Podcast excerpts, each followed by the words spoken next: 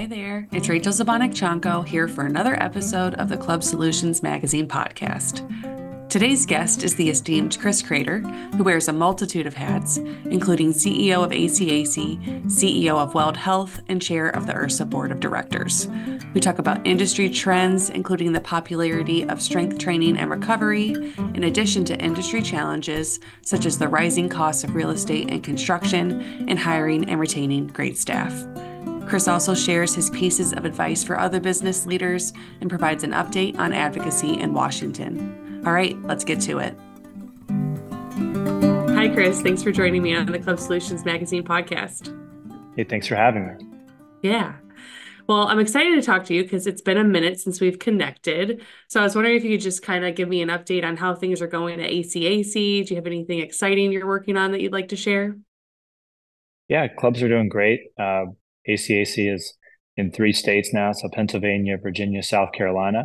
So we spent a lot of time in the car driving between all the clubs, but they're doing mm-hmm. great. We've had a great 2023. 2024 is off to a great start as well. You know, it's been uh, it's certainly been a challenge, you know, because the fitness business is never totally uh, totally easy, right? But I think we've we've done well, and uh, we have a lot of really good people who stuck with us. So it's been it's been a lot of fun uh, and still challenging you know, no new clubs really on the horizon right now for us. Um, but we're spending a lot of time renovating and and repurposing and re-equipping all of our all of our clubs to to make sure that they stay stay at the top of market. Yeah. Well, that's very timely because I was going to ask you about industry trends and maybe you can speak to some of the things that you're incorporating into these renovations.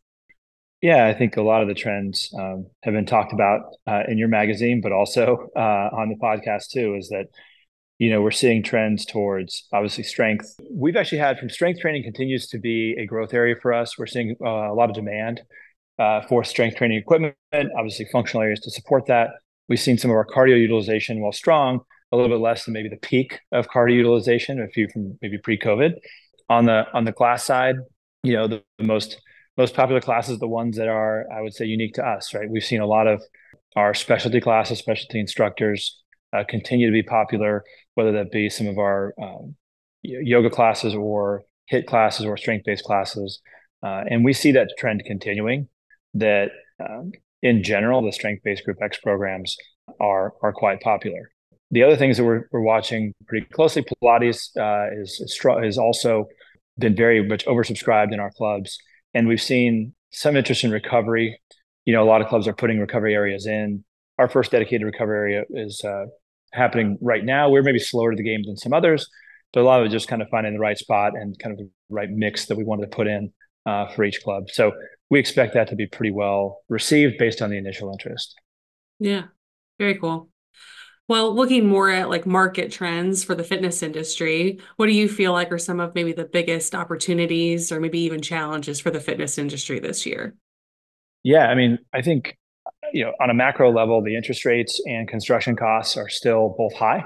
So as club owners look to expand and grow, they're battling both of those factors. So as we think about either you know getting a loan to build a new business or refinancing debt, it may be at a higher rate. Uh, if you're looking to build new stores, you know, getting them equipped as well as getting them fit out is going to be more expensive. So that may put a blanket on growth, so to speak, a, a wet blanket uh, on growth for many operators. So that's something to watch. And then from an overall economy perspective, you know, inflation main, remains an issue. I know that we talk about it slowing down a little bit, but the simple fact is that prices are up 20% in the last three years and doesn't show any real signs of slowing down. Uh, and so, you know, as operators, we're we're going to have to be cautiously optimistic on the economy, you know, because while there's reports of a soft landing, there's reports of hey, things are maybe not going to be as bad as we thought my personal view, and I'm, I'm sure others share it, is that 2024 could be kind of bumpy uh, compared to kind of a smooth upward trend that we saw uh, for a number of years pre-COVID, and even in you know 2022, 2023, where the economy was really ripping. So that's my my concern. The other piece of it for the industry at large is, you know, we operate large multi-purpose health clubs, and then quite frankly, there's not a lot of those being built. So we're seeing a lot of the growth in the industry is going to be in the studio markets and the franchise markets, and some of the um, you know high volume, low price or high value, low price uh, groups who are who are really expanding. But we're not seeing a ton of large multi-purpose health clubs getting built, and I don't know that that trend's going to change. So I expect there to be acquisitions and the trading of of those types of clubs as as folks look to uh, expand, uh, who have our type of business model, it's going to be more cost effective to buy existing stores than it will be to go establish a new one you know, and I know a lot of clubs in terms of challenges are also just still reporting, you know, staffing challenges, hiring challenges. Is that something that you guys are experiencing as well? And if so, any tips for overcoming those? Yeah, I mean, we've seen that a bunch. You know, we've had, I think you probably heard the stories, people accepting offers and then deciding, you know, I don't want it, or getting a, getting another job, or even high turnover in some key positions. So we're certainly not immune from that. Uh, we do find that there are interestingly enough regional challenges. So what I mean is in one club we may have a hard time hiring personal trainers, but in another club we may have a hard time hiring housekeeping. So it does surprisingly it does vary in terms of which roles are harder to fill from a geographic perspective. I will say generally trainers, um, you know, are have been tough tough to recruit uh, in recent years post COVID, uh, and that is a challenge. So from a strategic perspective, you know, I encourage everyone to try to market their their job you know, the fitness industry is actually a fun job. So oftentimes you go look at a wage that you might get at a, a warehouse or perhaps fast food and say, oh, wow, look at the wage you could earn doing this job. But when you think about doing a fitness job, you know, A, you get a free membership a lot of times, not all the time, but a lot of the times. You're working in a place where, generally speaking, when people come in there, they get happier the longer they're there.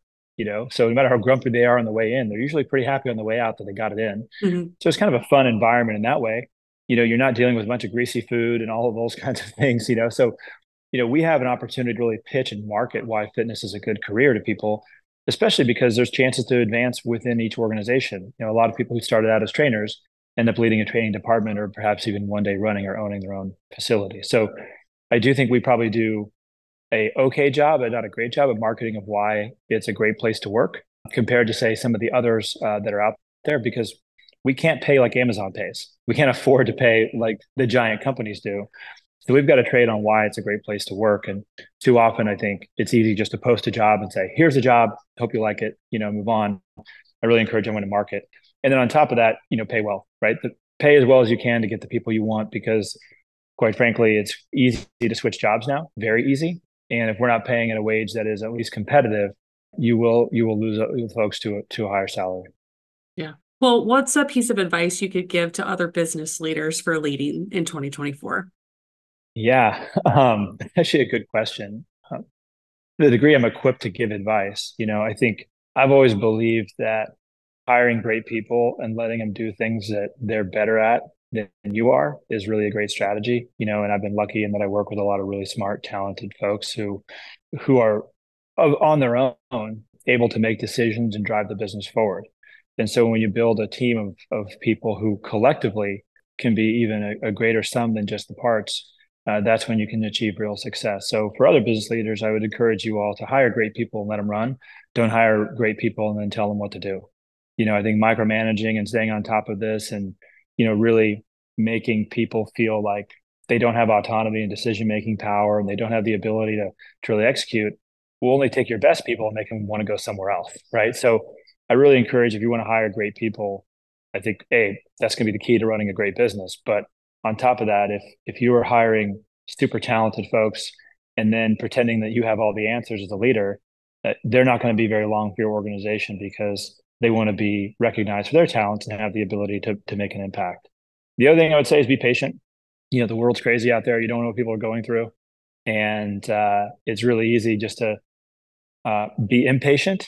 Uh, so when I think about how we value our team at ACAC, um, it's about recognizing that there's a huge life they have outside of work and understanding that the more we can appreciate them as human beings and not just as employees, the more likely they're going to give more to us as part of the organization. And I felt like COVID only heightened that because, you know, we don't always know what everyone's going through. Uh, and so having a little bit of patience, a little bit of grace goes a long way. And with that, taking the time to get to know your team is really important. You know, know what they like, know if they have three kids in college or one who's still in diapers. You know, understand that they're an Eagles fan or maybe a Tampa Bay Buccaneers fan. You know, but but be able to understand who they are. And uh, we we have a club in Philadelphia, and then when the Eagles lost, I think it was a pretty bad day here. I wasn't around, but you know, um, I, our general manager happens to be a Tampa Bay Buccaneers fan who beat the Eagles, so I do think that uh, uh, he uh, he tried to keep his celebrating to a minimum. That being said, you know, getting to know your team, and getting to know them will allow you to make better decisions with regard to your management and better understanding. I, I think we we want to we want to treat people fairly. We want to treat people the same, right? And be consistent with that and have the same rules, but we may approach them differently. You know, we may have some folks on our our team who are rabbits. And so when I go to go pet a rabbit, it's maybe a little bit different than uh, the approach I'd use with a porcupine, even though I'm going to yeah. be gentle and be fair each time, right? So I do think getting to know and who what makes everyone tick will allow you to be a better manager and and, and make a bigger impact on their lives. Yeah, certainly.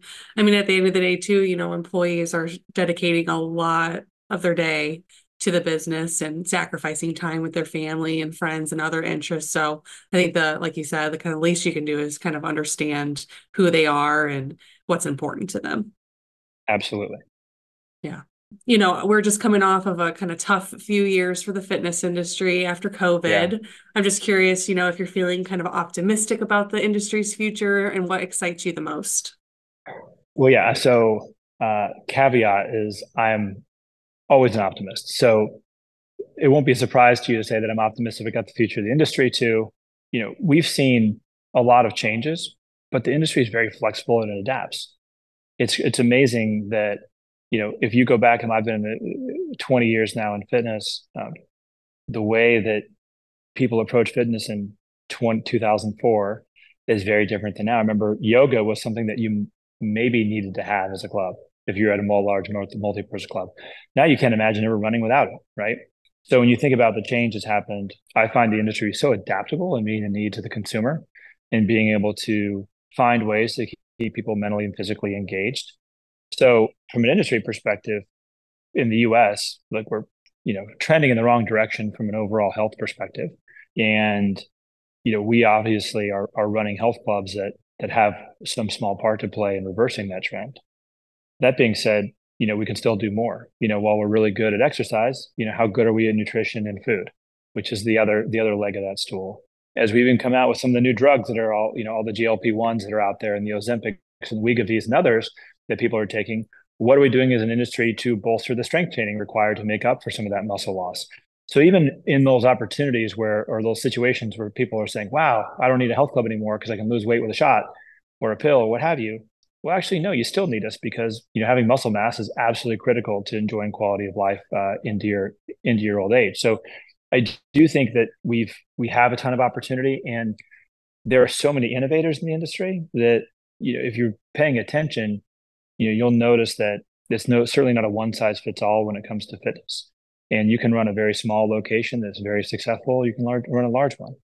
I just think that that this has never been a there's never been never never been a better time to be in the industry. Um, the opportunity is massive. I think the understanding of of getting in shape and and I, I will tell you, getting in shape mentally and physically has never been higher. The awareness of that, and if you go to I mean, if your Instagram feed is anything like mine, I feel like I get 30 workout videos a day. So like the the amount of instruction, good and bad, by the way, is out there has never been higher. And so the idea that a that a U.S. consumer is going to be in some way turning away from health and fitness, I think is um, certainly overblown. And the last part is the community aspect of health clubs. You know, I, I wrote a, I did a test with one of the early um, like Chat GPT things, and I said, hey, you know, what what what parts of fitness could AI not replace? What are the things that it couldn't replace? And they gave me a long list, and you know, the list was taking a group exercise class, the community inside of a health club, like strength training equipment couldn't be done virtually, right? So there's a lot of the things that we do in our industry in terms of fitness, especially in physical locations that aren't going away. It's just a question of how we can continue to provide an environment where people are willing to come in and do all the work themselves. I think that's the challenge fundamentally for us as an industry is that we get paid money so people can do all the work themselves. And when we do that and have that kind of bargain, you know, it's not like you go to the movies and turn on the projector yourself and watch it from up there. You know, I think we have to continue to find ways to make this product appealing to consumers and find the ways to meet them where they are. Yeah. Yeah, I think the community aspect is completely irreplaceable too, and that people are really looking for that place to connect. I mean, because if you look at some of the traditional places where people did that, such as churches, like the mm-hmm. participation's going down. So there is a gap mm-hmm. and a need for that to, that can be filled through the gym. No question. Well, lastly, I was just curious if you could give us an update on advocacy in Washington. Is there anything the industry should be aware of on that front? Sure. Absolutely. So first, everyone get your butts out to LA, go to IHRSA. It's going to be awesome. A lot of really big announcements coming. I'll tease that. So it's going to be an exciting uh, convention for sure. Uh, and it continues to grow. So the convention is now basically back to where it was pre-COVID in terms of size and vendors and, and scope. So uh, hopefully we'll see you all there. I'm actually winding down my time on the board of directors. So I've had, I think, a, an extra year because of COVID. I got a COVID year, so I'm like one of those college quarterbacks that doesn't graduate, but of you know finishing up year six and a lot of that's been on advocacy. So in this particular year, we're obviously continue to work on PHIT. You know, as as you may know, it's been out there, and seems like every time we get close, Congress changes hands, and now we're in election year. So there is a narrow window before the election craziness uh, kind of starts uh, to get PHIT through. It remains a very bipartisan bill, uh, both Democrat and Republican support in both the House and the Senate. You know, I think that is very positive. Um, so we're fingers crossed there. But there's also a number of other bills that are being fought, whether it be click to cancel is out there. So the right to cancel contracts over the internet. So, you know, being able to to have that right. We've been battling liability waivers, where in the state of Maryland, they're actually trying to get rid of liability waivers. And that obviously would have an impact on the club industry. And then finally, there's a lot of legislation around what I'd call they call them junk fees, right? So different fees that are added to various bills you have. Well, what happens is invariably they write these bills in such a way where we get swept up in them, right? So, you know, whether it's Mike Kaczynski, Jeff Soulsby on the IHRSA team, the NHFA folks with with Adam and um, Zaitsev uh, running that now, like everyone is very tuned into this idea that it's not just about trying to get some proactive piece of legislation passed. All very important. We'd love to see it happen, but we also want to make sure that we continue to stop harmful legislation from making it through state houses. I think that's really where as an industry, we've been hurt the worst, whether it be a sales tax, whether it be contract restrictions, you name it. It typically happens at the state level where we're really hit as an industry. Uh, and that's where we're con- going to continue spending a lot of time trying to beat back what I would call harmful legislation. Overall, I will tell you that the IHRSA advocacy team has never been stronger. You know, Liz Clark certainly, um, with her experience as uh, in in the Washington D.C. World Trade Associations, has brought a lot to the table and how to navigate that. Uh, the IHRSA PAC, which helps fund our outreach and lobbying efforts with Congress uh, men and women who are sympathetic to our industry and our cause, are willing to put their leg, you know, shoulders behind us, has never been greater. So, you know, it's more than tripled under her tenure. So we have a lot more horsepower now to actually go out and and and lobby and and and support politicians who can, you know, help us get our agendas through through Congress. So it's been it's been a lot of fun um, doing that. There is IHRSA fly-in coming up uh, in May again. So you know, a couple times a year, getting up to Capitol Hill with everybody and trying to, you know, make an impression. You know, the goal is to have our industry uh, no longer be forgotten. And as evidence of that, I think it was maybe a month right at the end of the year, uh, Mike Kaczynski and Liz Clark were named to to to a list of the top lobbyists for trade associations in all of DC. Right, so you know we went from having no presence whatsoever in DC to now having one where we're recognized, and I think that's been a big accomplishment. Yeah, yeah, tons of strides have been made. So thanks to Liz, IHRSA, and yourself and the advocacy team for you know all the hard work you guys have put in because it's important. Oh my gosh, and there's almost there's too many people to to recognize whether it's you know you know Jim Worthington who was who who who really handed the baton to me off, off to me on the board, and Rodney Steven in the Midwest who's been great, and Kevin McHugh in the Atlantic Club, and on and on and on. I mean, there's just been so many great folks who who really Gale Landers out of out of Chicago, like who really just never stopped pushing. And now we have a lot more of the industry behind us and that's been that's been great. Yeah awesome. Well chris thank you so much for your time and you know sharing your thoughts oh on oh trends and and business advice and updates on advocacy. It's it's been great. Yeah, oh my gosh. Well thanks for having me. It's good to see you. It's been too long. And yes. you know hopefully if anybody is ever in south carolina or virginia or pennsylvania you come say hi. I'd love to have you at the club